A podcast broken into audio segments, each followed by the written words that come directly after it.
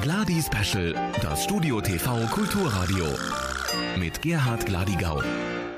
In der nächsten Stunde hören Sie einen Bericht über einen Erste-Hilfe-Kursus beim Malteser Hilfsdienst in Kempen.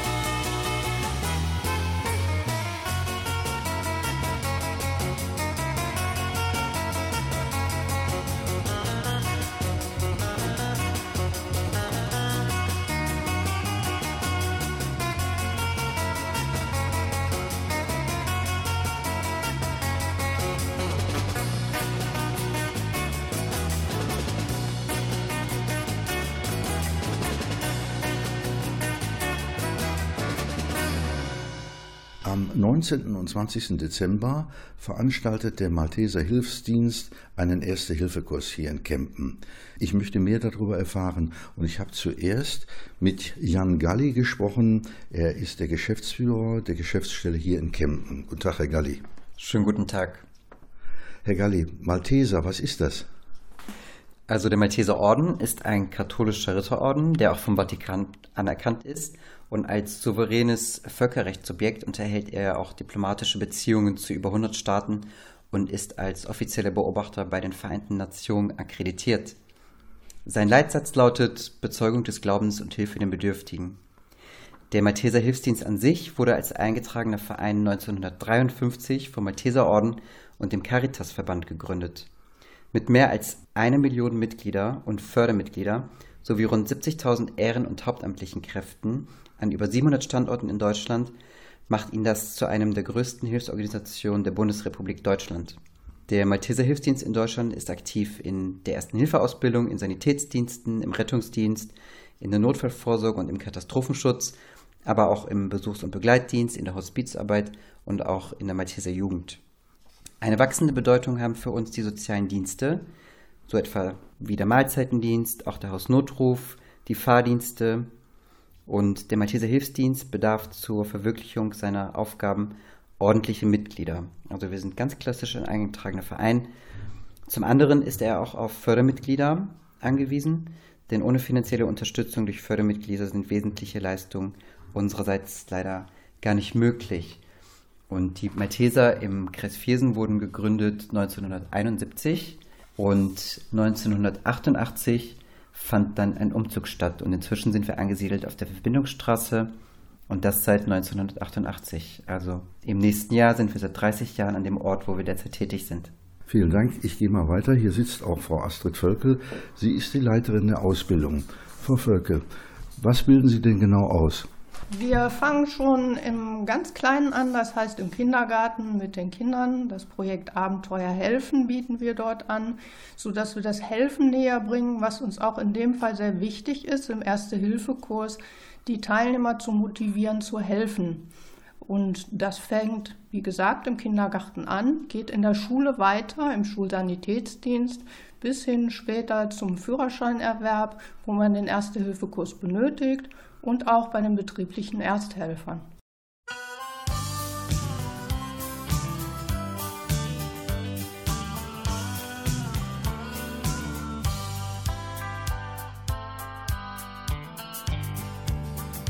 Wenn das Leben dich wieder mal prügelt, deine Welt in Problemen ertrinkt, wenn das Glück sich bei dir nicht mehr sehen lässt und dir absolut nichts mehr gelingt, dann brauchst du irgendwann ein paar Freunde.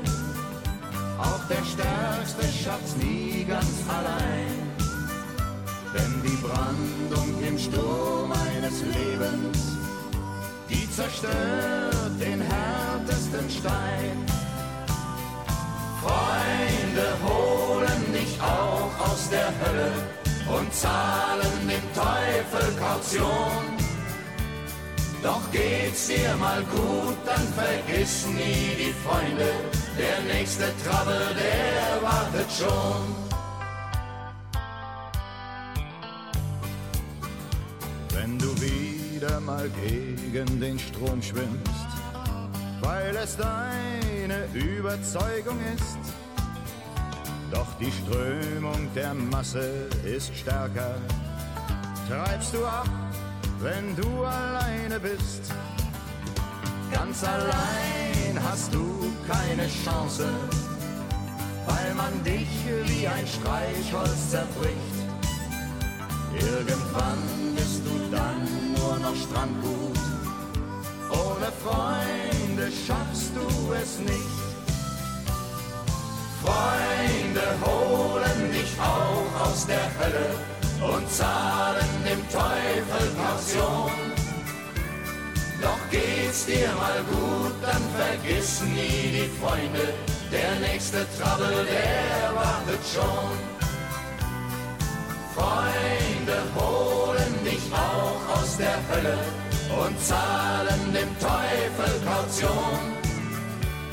Doch geht's dir mal gut, dann vergiss nie die Freunde. Der nächste Trouble, der wartet schon.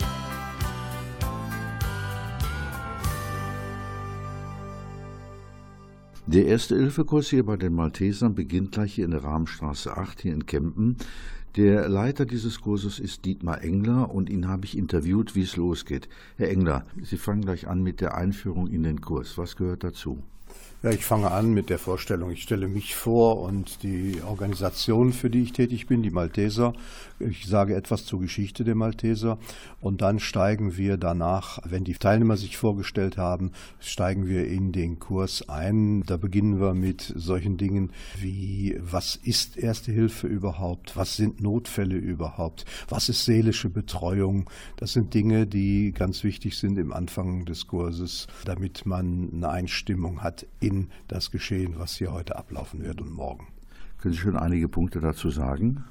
Ja, wir werden die Hauptteile des Kurses, also die Bewusstseinslage, dann werden wir Atmung und Kreislauf und dann werden wir die lebensbedrohlichen Blutungen und die Schockbekämpfung angehen. Wir werden dort die einzelnen Punkte ansprechen, wir werden dort praktische Übungen zu machen und wenn diese fünf Punkte dann vorbei sind, dann werden wir auch in die Verbandlehre einsteigen. Wir werden Verbände machen, notwendige Verbände, die in allen möglichen Lebenslagen wichtig sind. Wir werden über verschiedene Dinge sprechen, über Vergiftungen zum Beispiel, um nur eine zu nennen. Das sind so Dinge, die alle im Kurs vorkommen. Was das im Einzelnen ist, werden wir dann im Verlauf des Kurses sehen.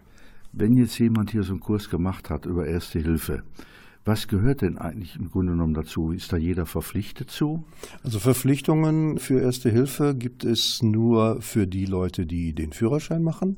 Dann gibt es Verpflichtungen für Erste Hilfe für Leute, die als Betriebssanitäter tätig werden, für Lkw-Fahrer, für Busfahrer, Leute, die mit Kindern arbeiten oder auch mit Erwachsenen arbeiten, die sind verpflichtet, Kurse zu machen und die müssen auch alle zwei Jahre diese Kurse wiederholen, also eine Fortbildung machen, damit sie immer auf dem neuesten Stand sind. Ist es denn sinnvoll, dass jedermann über Erste Hilfe Bescheid weiß oder sollte man immer auf den Notarzt warten? Also eigentlich wäre es schon ganz gut, wenn jeder Bescheid weiß, denn bis der Notarzt da ist, da kann schon mal einige Zeit vergehen und das kann gerade die Zeit sein, die für das Leben wichtig ist oder das Überleben wichtig ist. Ja, dann schauen wir gleich mal weiter, wie es hier losgeht bei den einzelnen Punkten. Vielen Dank. du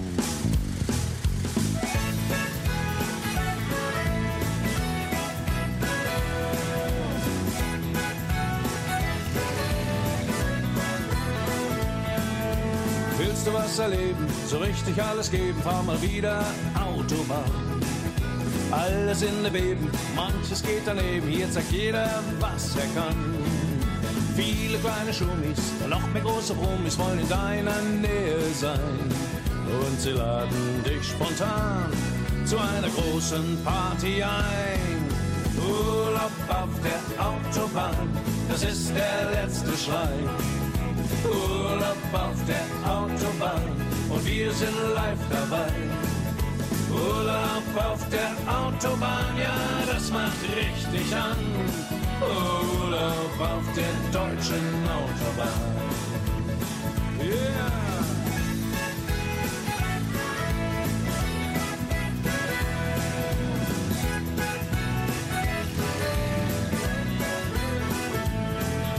Elefantenrennen, keine Gnade kennen, machen dir das Leben leicht.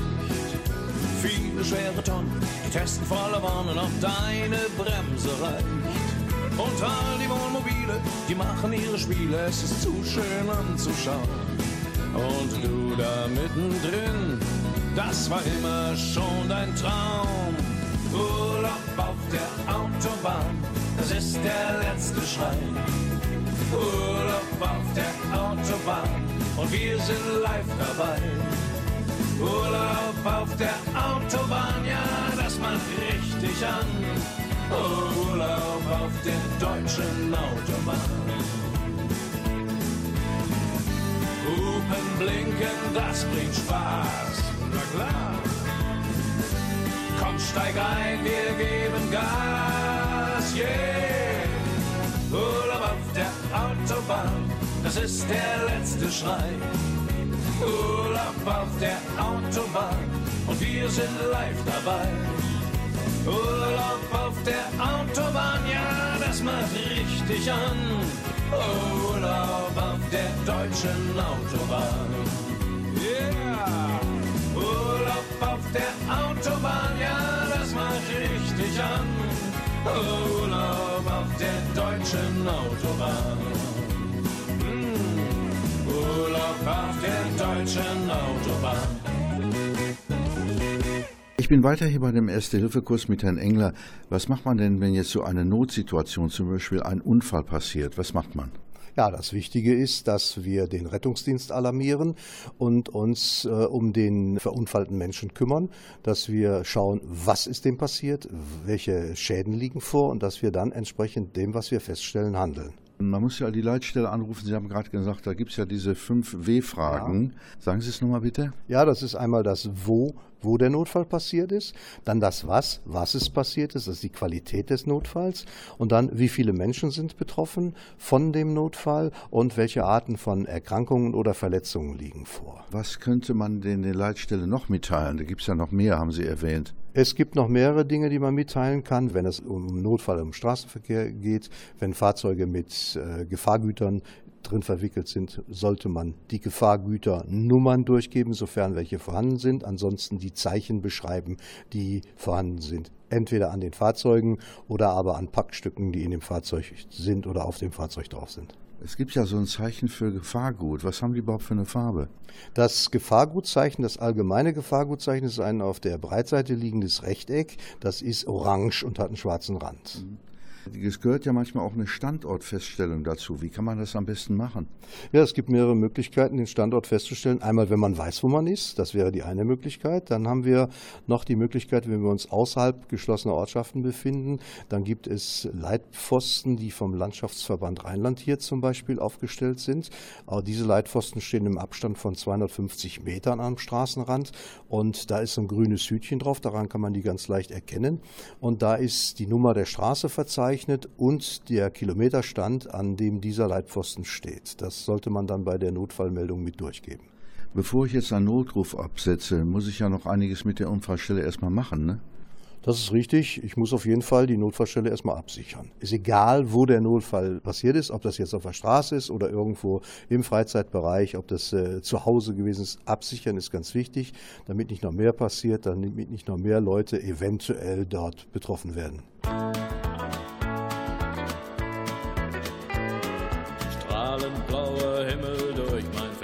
scheint die Sonne wie noch nie.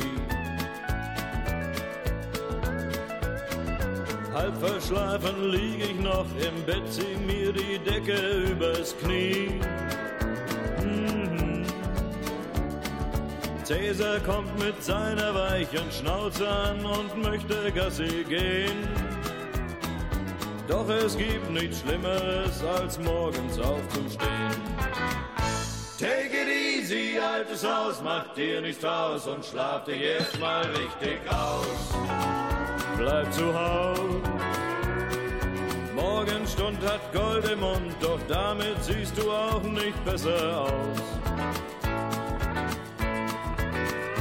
Take it easy, altes Haus, wer morgens länger schläft, hält's abends länger aus. Fang deinen Tag doch später an, bleibst du länger dran.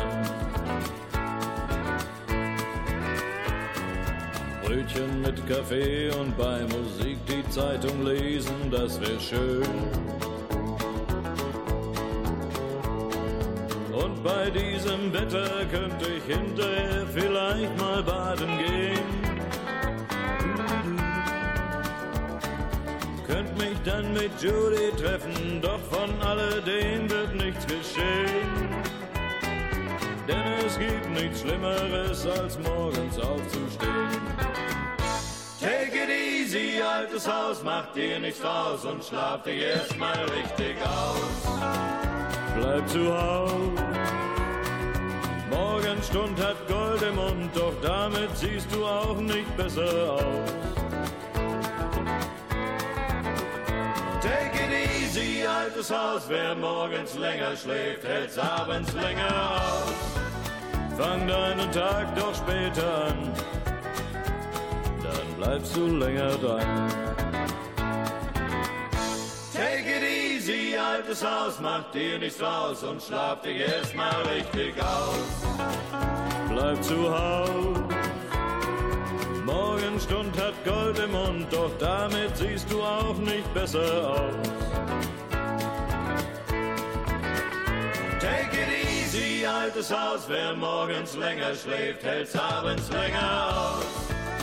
Fang deinen Tag doch später an, dann bleibst du länger dran.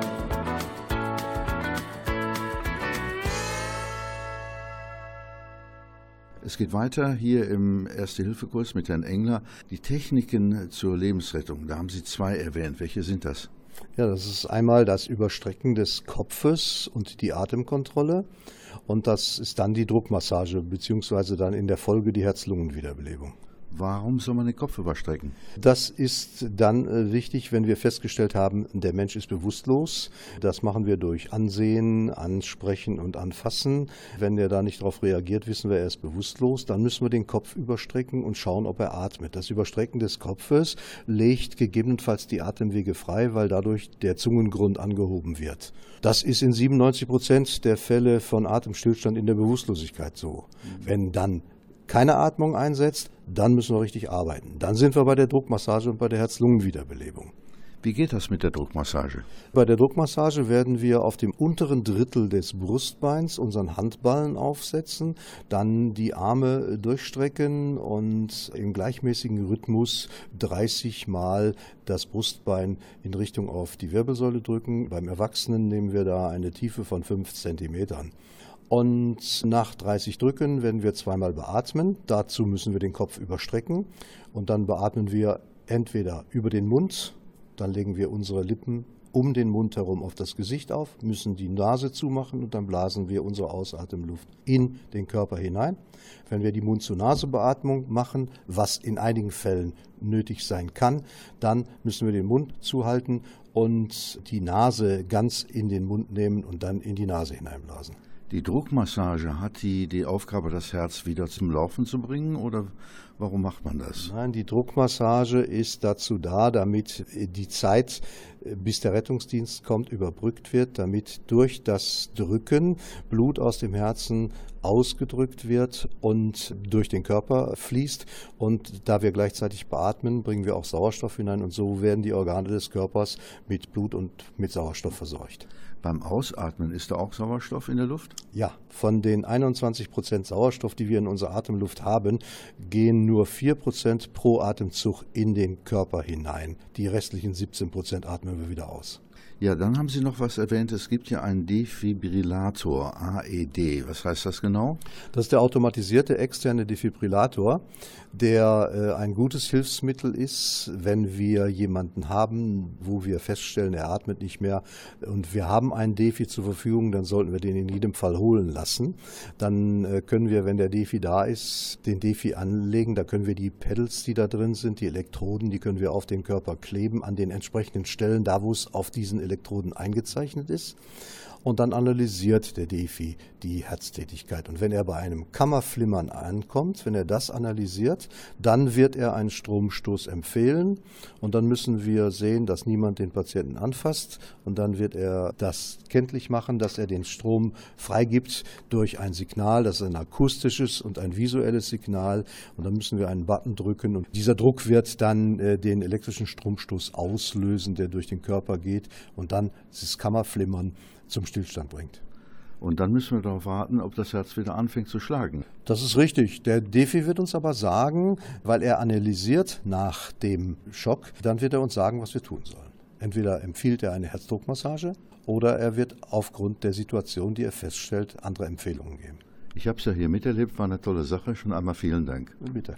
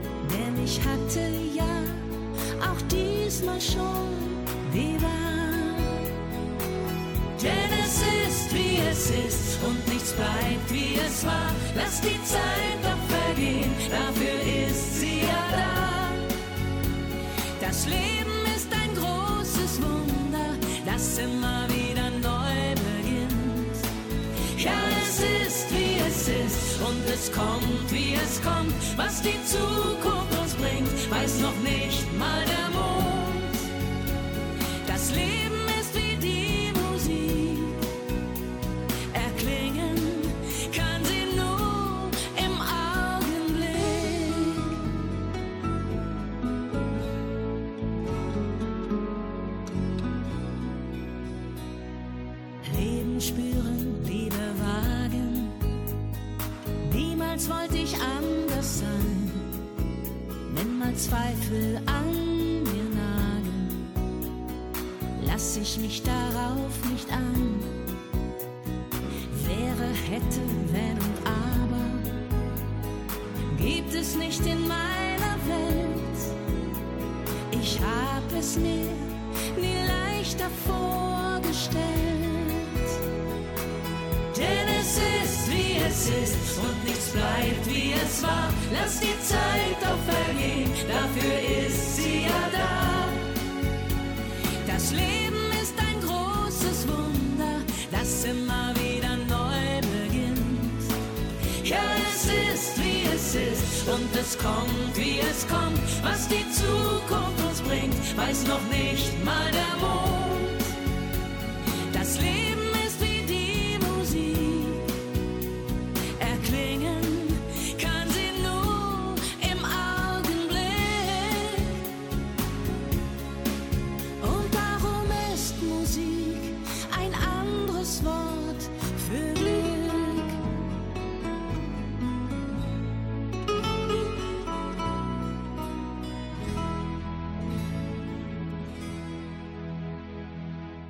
Ja, am zweiten Tag dieses Kurses über Erste Hilfe bin ich immer noch im Gespräch mit dem Leiter, mit Dietmar Engler.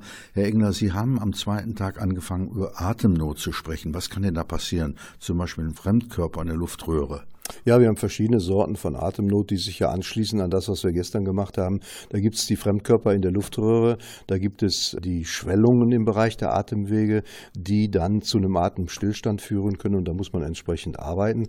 Beim Fremdkörper in der Luftröhre, da gibt es zwei Möglichkeiten. Einmal das Klopfen auf den Rücken und zum anderen der Heimlichhandgriff, den wir hier heute gezeigt und gesehen haben. Schwellungen im Bereich der Atemwege. Das kann passieren durch allergische Reaktionen zum Beispiel, aber auch durch Insektenstiche oder durch zu heiße Getränke zum Beispiel. Da kann man nur durch Kühlung etwas machen. Das haben wir heute auch gezeigt. Da kann man nur von außen oder von innen kühlen. Wenn der Mensch bei Bewusstsein ist, von innen kühlen, gurgeln lassen mit kaltem Wasser zum Beispiel oder Eiswürfel lutschen und von außen Kühlpack draufpacken. Asthma kann auch passieren. Einige Worte dazu. Asthma ist eine dramatische Form von Atemnot, weil hier die Schleimhäute in der Bronchie anschwellen, sodass dort keine Luft mehr durchgehen kann oder nicht mehr genügend Luft abgeatmet werden kann. Da muss man versuchen, den Menschen zu helfen. Da gibt es die Möglichkeit, das Asthma-Spray beim bekannten Asthmatiker zu verwenden. Das muss er selbst machen. Dann gibt es die Möglichkeit, zum Beispiel durch die Lippenbremse auszuatmen oder sich, wenn wir haben, in den Nebel begeben oder aber Nebel im Badezimmer herstellen. Das sind so Hilfsmittel, Mittel, womit man dem Asthmakranken helfen kann, dass die Atemnot geringer wird. Wir können ja nur einige Punkte anreißen, wir können ja nicht alles schildern, was den ganzen Abend gelaufen ist. Ein weiterer Punkt war aber zum Beispiel Herzinfarkt. Was gibt es dazu zu sagen? Der Herzinfarkt, eine ja, Zivilisationskrankheit, wenn man so will. Äh, der Herzinfarkt, das ist ein Verschluss einer Herzkranzarterie durch Ablagerungen, die ja zunächst mal vielleicht als Angina pectoris anfallen. Das ist eine Herzkranzgefäßverengung, wo nicht mehr genügend Blut durch geht damit auch nicht mehr genügend Sauerstoff, so wird der dahinterliegende Teil krank. Und beim Herzinfarkt selbst ist ein plötzlicher Verschluss da und dann wird der dahinterliegende Teil schlagartig krank, wird nicht mehr versorgt mit Sauerstoff und da haben wir Probleme dann. Es gibt dann äh, Schmerzen, gibt eine Enge in der Brust, die Schmerzen strahlen aus in bestimmte Bereiche des Körpers, da haben wir drüber gesprochen.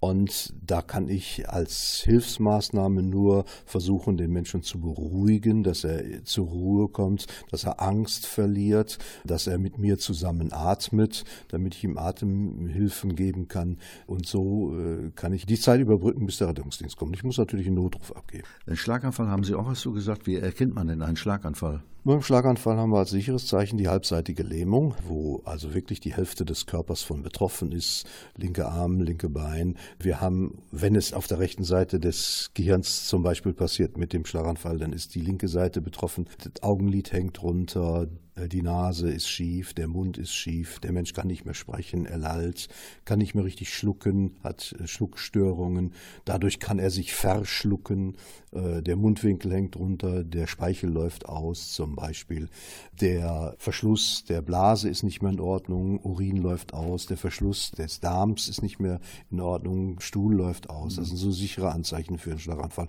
Und der Mensch, der einen Schlaganfall hat, muss so schnell wie möglich ins Krankenhaus. Kann ich ihm denn vorher helfen, bevor er ins Krankenhaus kommt? Ich kann ihm eigentlich nur insofern helfen, dass ich ihn auch beruhige. Viele Dinge kann ich nicht machen. Und wenn er wirklich bewusstlos werden sollte in dem Zustand, dann muss ich ihn auf die Seite legen, in die Seitenlage legen.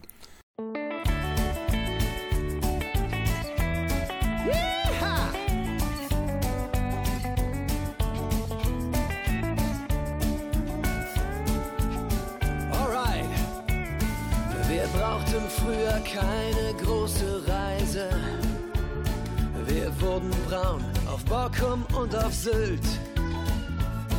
Doch heute sind die Braunen nur noch weiße. Denn hier wird man ja doch nur tief gekühlt. Ja, früher gab's noch hitzefrei. Das Freibad war schon auf im Mai. Ich saß bis in die Nacht vor unserem Haus. Und Riesenquallen an dem Strand und Eis und jeder Schutzmann zog die Jacke aus. Wann wird's mal wieder richtig Sommer? Ein Sommer wie er früher einmal war. Ja, mit Sonnenschein von Juni bis September. Und nicht so nass und so sibirisch wie im letzten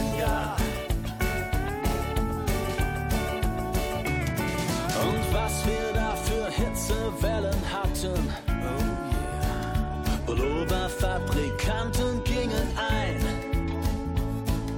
Da gab es bis zu 40 Grad im Schatten. Wir mussten mit dem Wasser sparsam sein. Die Sonne knallte ins Gesicht, da brauchte man die Sauna nicht. Ein Schaf war damals froh, wenn alles schor. Es war hier wie in Afrika, wer durfte, machte FKK. Doch heute, heute summen alle Mücken laut im Chor. Alright. Wann wird's mal wieder richtig Sommer? Ein Sommer, wie er früher einmal war. Ja, mit Sonnenschein von Juni bis September. Und nicht so nass und so sibirisch wie im letzten Jahr. Wird's mal wieder richtig Sommer? Sommer, Sommer. Ein Sommer, wie er früher einmal war. Ja, mit Sonnenschein von Juni bis September. Und nicht so nass und so sibirisch wie im letzten Jahr.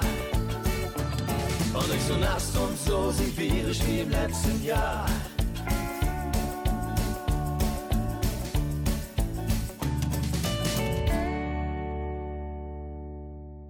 Ich bin weiter im Interview mit Dietmar Engler über den Erste-Hilfe-Kurs. Herr Engler, Sie haben ja weiterhin über Blutungen gesprochen, zum Beispiel am Handgelenk. Was gibt es dazu zu sagen? Also es ging um die lebensbedrohlichen Blutungen. Das heißt, es ist eine Arterie verletzt, aus der im Normalfall das Blut herausspritzt. Wenn wir so eine Blutung haben, dann müssen wir diese Blutung so schnell wie möglich versuchen zu stillen. Das heißt, wir legen an der Stelle einen sogenannten Druckverband an. Den Druckverband machen wir mit einem Dreiecktuch, mit einer Wundauflage und mit einem Druckpolster. Das haben wir hier im Kurs gemacht und gezeigt. Wichtig ist, dass die Blutung zum Stillstand kommt, damit da nicht zu viel Blut ausfließt. Wenn Blut ausfließt aus dem Körper, dann haben wir ein Problem, weil die Versorgung dann nicht mehr voll aufrechterhalten werden kann. Sie haben über den Schock gesprochen. Was macht man denn da bei einem Schock?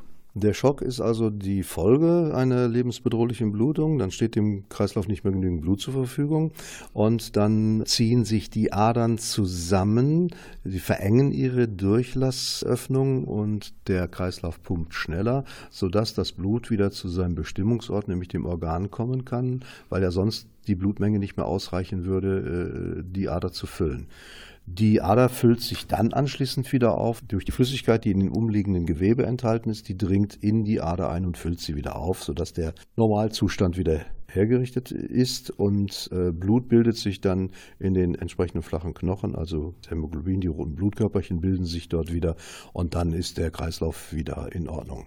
Wenn jemand aus der Nase blutet, das haben Sie auch gesagt, was macht man da am besten? Nasenbluten ist je nach Art des Nasenblutens zu behandeln durch kalte Umschläge im Nacken. Man kann zusätzlich noch einen kalten Umschlag auf die Stirn legen und sollte das Nasenbluten im vorderen Bereich der Nase sein, dann kann man die Nase an der Stelle zudrücken, aber nur wenn es im vorderen weichen Bereich der Nase ist. Nasenbluten immer Kopf nach vorne, nicht in den Nacken, sondern immer nach vorne, damit das Blut ansonsten auslaufen kann. Sie haben ja was auch erzählt über Retten aus dem Gefahrenbereich bei Bewusstlosen. Da gibt es zum Beispiel einen speziellen Griff, den Rautek-Rettungsgriff aber den kann man hier so nicht erläutern mit Worten, denke ich. Ja, der Rautek-Rettungsgriff wird angewandt nur bei bewusstlosen Menschen, wenn wir sie aus dem Gefahrenbereich herausholen. Er kann auch noch angewendet werden in anderen Situationen, die sind aber hier heute nicht zur Sprache gekommen. Der bewusstlose Patient, der irgendwo im Gefahrenbereich liegt, muss da rausgeholt werden und dann haben wir den Rautek-Rettungsgriff. Der bewusstlose Autofahrer im Auto muss auch rausgeholt werden und das machen wir auch mit dem Rautek-Rettungsgriff. Den zu beschreiben ist nicht einfach, das kann man besser im Bild machen. Sie haben weiterhin erzählt über Epilepsieanfälle. Was gibt es dazu zu sagen? Also die Epilepsie, das ist also ein Krampfleiden. Krampfanfälle können auftreten immer dann, wenn das Gehirn in irgendeiner Weise betroffen ist. Sei es durch einen, einen Notfall oder eben, wie gesagt, durch eine Erkrankung. Und das wäre die Epilepsie. Und da habe ich also erläutert, dass die Epilepsie in mehreren Phasen auftritt. Da haben wir erstmal die Phase der Erstarrung, dann haben wir die Phase des Zuckens, dann haben wir die Phase der Bewusstlosigkeit Bewusstlosigkeit und die Phase des Genesungsschlafes. Und wenn ich das alles beobachten kann, sollte ich die Zeiten notieren, damit die Zeiten dem behandelnden Arzt übermittelt werden können, damit er daraus seine Schlüsse ziehen kann zur weiteren Behandlung des Patienten. Wenn zwischenzeitlich der Rettungsdienst da ist, dann sollte ich dem Rettungsdienst diese Zeiten, die ich bereits beobachtet habe, mitgeben. Er führt die weiter und gibt das dann an den Arzt weiter. Sie haben auch was zum Sonnenstich gesagt, auch zu Unterkühlung und Erfrieren zum Sonnenstich. Ein paar kurze Worte. Ja, der Sonnenstich hat nichts mit einer Temperatur zu tun, sondern ausschließlich mit der Ultrastrahlung der Sonne auf den ungeschützten Kopf. Dadurch wird die Hirnhaut, die den Schädel von innen auskleidet, gereizt und dann haben wir Anzeichen des Sonnenstichs. Wir haben einen hochroten Kopf, wir haben Kopfschmerzen, wir haben eine Eintrübung des Bewusstseins unter Umständen, äh, wir haben eine Nackensteifheit und daran ist es ganz besonders zu erkennen. Der Mensch sollte nie mit ungeschütztem Kopf in die Sonne gehen. Auch diejenigen, die noch volles Haar haben, sollten also auch eine Mütze tragen, insbesondere aber diejenigen, die aus Altersgründen noch keine Haare haben oder schon wieder keine Haare mehr haben.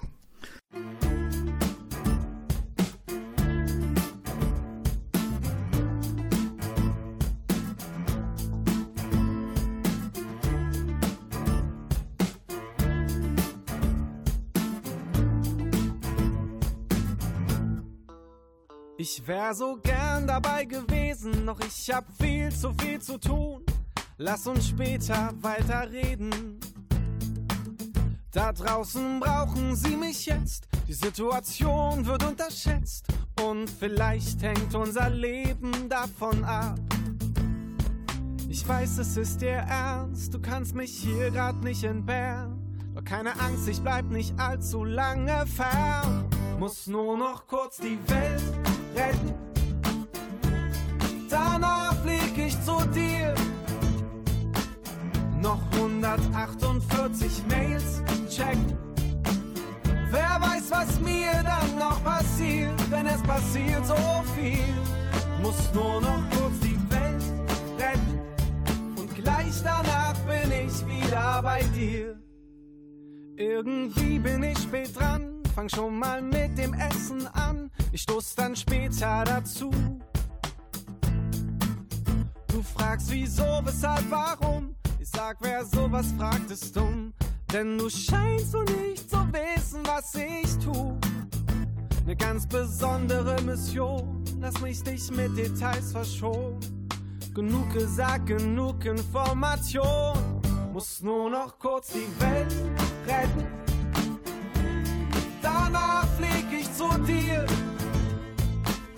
Noch 148 Mails checken Wer weiß, was mir dann noch passiert, denn es passiert so viel. Muss nur noch kurz die Welt retten und gleich danach bin ich wieder bei dir. Die Zeit läuft mir davon, zu warten wäre eine Schande für die ganze Weltbevölkerung. Ich muss jetzt los, sonst gibt's die große Katastrophe. Merkst du nicht, dass wir in Not sind? Ich muss jetzt echt die Welt retten. Danach flieg ich zu dir. Noch 148 Mails check. Wer weiß, was mir dann noch passiert, denn es passiert so viel. Muss nur noch kurz die Welt retten. Danach flieg ich zu dir. Noch 148.713 Mails, check. Wer weiß, was mir dann noch passiert, denn es passiert so viel. Muss nur noch kurz die Welt retten. Und gleich danach bin ich wieder bei dir. Im letzten Interview mit Dietmar Engler hier beim Erste-Hilfe-Kurs komme ich noch zu einem Punkt Unterkühlung und Erfrieren. Was ist da wichtig? Also die Unterkühlung ist ein lebensbedrohlicher Zustand, weil die den ganzen Körper betrifft. Und die Erfrierung betrifft nur einzelne Körperteile, nämlich alle die, die nicht von viel Fettgewebe umgeben sind. Als Beispiel haben wir da die Finger und die Nase und die Ohren zum Beispiel oder die Zehen. Und an den Stellen können also unter anderem Erfrierungen auftreten. Eine Unterkühlung betrifft den ganzen Körper, weil da Kälte von außen auf den Körper eindringt und die Blutzufuhr in den Körperteil auch unterbricht und diese Kälte kann dann von außen nach innen eindringen. Ein Mensch, der an Unterkühlung leidet, der muss in eine vollkommene Ruhelage gebracht werden, am Einschlafen gehindert werden und dann muss der Körper sich von innen heraus erwärmen. Das heißt, warme, zuckerhaltige Getränke zum Trinken geben, in keinem Fall Alkohol. Unfälle mit elektrischem Strom, was ist dazu in Kurzform zu sagen? Bei Unfällen mit elektrischem Strom haben wir zunächst mal Verkrampfungen der Muskulatur, solange der Strom einwirkt. Wir haben Verbrennungsmarken, da wo der Strom in den Körper eindringt und wo der Strom aus dem Körper austritt, dort sind Verbrennungsmarken, die muss man dann entsprechend behandeln. Und die Unfälle durch elektrischen Strom im Haushalt sind heutzutage bei unseren Absicherungen in der elektrischen Leitung sehr, sehr gering, sehr, sehr wenig. Sie können aber immer noch passieren durch Unachtsamkeit, aber in der Regel haben wir da wenig mit zu tun. Wenn so etwas passiert, Verbrennungen behandeln, wie normale Verbrennungen, keimfrei bedecken und dann zum Arzt. Bei Vergiftungen, was ist da zu tun? Vergiftungen sind Probleme, die wir haben mit allen möglichen Giften, sage ich mal. Vergiftungen können auftreten über die Atemwege, sie können auftreten über den Verdauungsweg, sie können auftreten in direkt in den Blutkreislauf oder aber über die Haut. Über die Atemwege sind es Gase, Dämpfe und eventuell versprühte Pflanzenschutzmittel. Über die Verdauungswege, da haben wir die angefangen von den verdorbenen Lebensmitteln bis hin zum reinen Gift oder aber äh, mit irgendwelchen chemischen Stoffen, die in den Körper eindringen, die über den Verdauungsweg eindringen können. Über den Blutkreislauf direkt, da haben wir die Injektionen und Tierbisse und über die Haut haben wir Kontaktgifte, die hauptsächlich in landwirtschaftlichen Betrieben verwendet werden. Bei den Wunden haben Sie auch genannt den Wundschnellverband. Wir kennen das früher mal als sogenanntes Pflaster.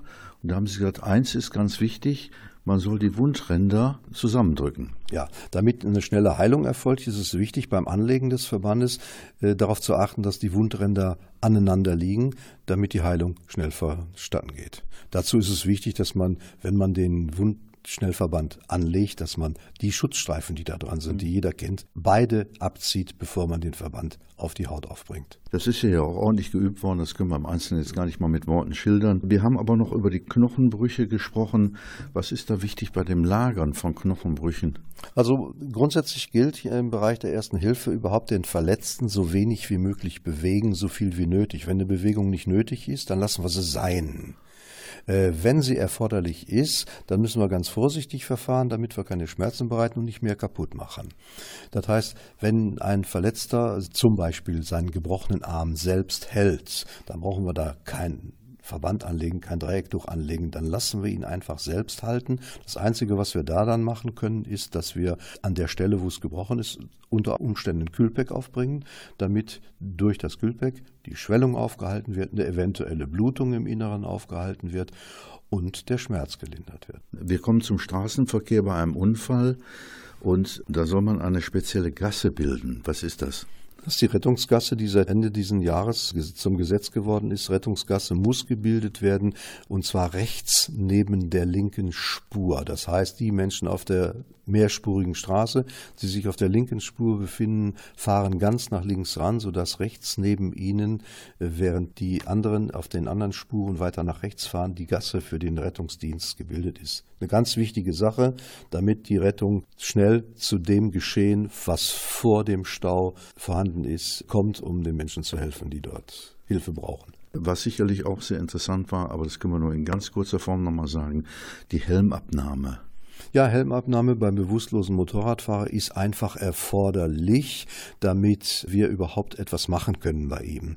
Und die Helmabnahme, die lernen wir mit zwei Helfern und wir haben also hier anhand von Bildern, anhand des Helms gezeigt, wie die Helmabnahme vor sich geht.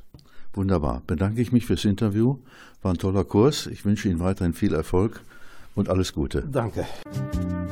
An meinem Scheibenwischer klemmte mal ein Brief, darin lud man mich höflich ein. Mein Auto umgehend vorzuführen beim Technischen Überwachungsverein. Und um der Volksweisheit Rechnung zu tragen, dass guter Rat teuer sei, fügte man der Einladung noch eine bereits ausgefüllte Zahlkarte bei. Ich will hier nicht für meinen Wagen werben, weil das doch bloß immer Ärger nach sich zieht. Doch ich kann andeuten, dass er einem heimischen Schwimmvogel nicht unähnlich sieht. Diese Type ist beim TÜV so gut wie chancenlos, doch mancher hat schon unter der Hand seine Karre durchgeschleust, indem er einen 50-Markschein an den Auspuff band. Ich denke, fährst du mal gleich hin, schlag die Tür zu, da fällt vorne links der Kotflügel ab. Das ist ärgerlich, weil ich grad letzte Woche schon den rechten verloren hab. Damit der Prüfer sich nicht gleich von solchen Äußerlichkeiten beeinflussen lässt, hefte ich das Ding ganz unauffällig mit ein paar Streifen Lassoband fest. Von einem Mann im weißen Kittel wird der Wagen so geschickt auf den Prüfstand gelenkt, dass das rechte Vorderrad graziös und voller Anmut in die Grube hängt. Der Mann steigt aus und fragt mürrisch, was es denn da eben zu lachen gab. In dem Moment fällt mir ein, dass ich den 50-Markschein leider doch vergessen hab. Nun mäkelt er an allem rum und macht Kreuzchen auf seinem Prüfungsbericht. Es fängt schon damit an, dass der Verbandskasten irgendeiner Norm nicht entspricht. Da hab ich gar nichts mit zu tun, entgegne ich heiter und unbesorgt. Den hab ich mir sowieso bloß für den heutigen Termin von meinem Tankwart geborgt. An den Sicherheitsgurten nörgelt er weiter, sei ja gar kein Verschluss. Ich erkläre ihm, dass man einfach die beiden losen Enden zusammenknoten muss. Das Abblendlicht geht nicht und ich sag ihm, das ist auch kein Malheur. Ich bin von Hause aus nachtblind und fahr bei Dunkelheit ohnehin nach Gehör. Als er das Auto dann von unten angeguckt hat, macht er ein betrübtes Gesicht. Er sieht bloß Pappe statt des Bodenblechs, ich tröste ihn, na wenigstens rostet die nicht. Um mir eine Chance zu geben, fragt er, ob wenigstens die heizbare Heckscheibe geht. Ich sag, na klar, jedenfalls wird der entsprechende Schalter immer heiß, wenn man ihn dreht. Schließlich nuschelt er noch, die Hinterräder hätten gar kein Reifenprofil mehr. Ich ruf verärgert, hören Sie mal, junger Mann, Ihr Profil gibt ja nun auch nicht viel her. Dann wird mein Auto auf den Hof geschoben und man schickt mich zu Fuß nach Haus. Also demnächst wähle ich mir meine Einladungen aber etwas kritischer aus. Ja, ich habe mal Teilnehmer nach den Erfahrungen gefragt. Wir haben ja gerade hier die Herzdruckmassage erlebt. Wie war das für Sie? Ein Erlebnis, da muss man schon aufpassen, was man da alles machen muss.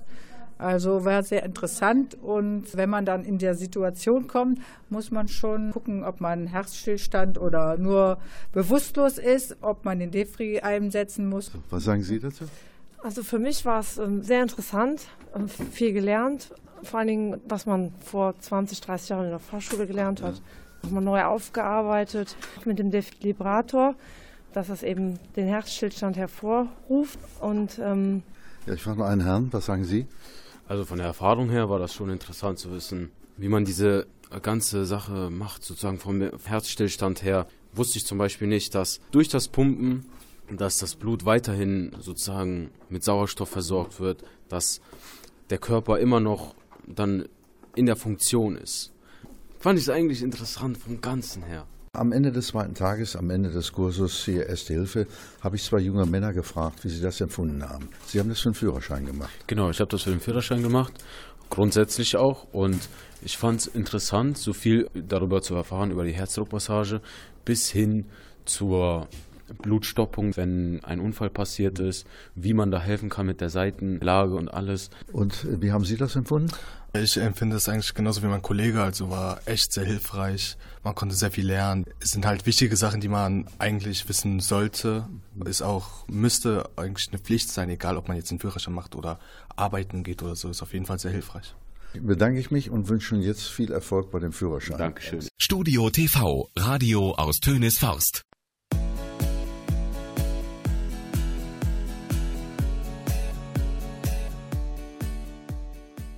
Das war ein Bericht von Gerhard Ladigau über einen Erste-Hilfe-Kursus beim Malteser Hilfsdienst in Kempen.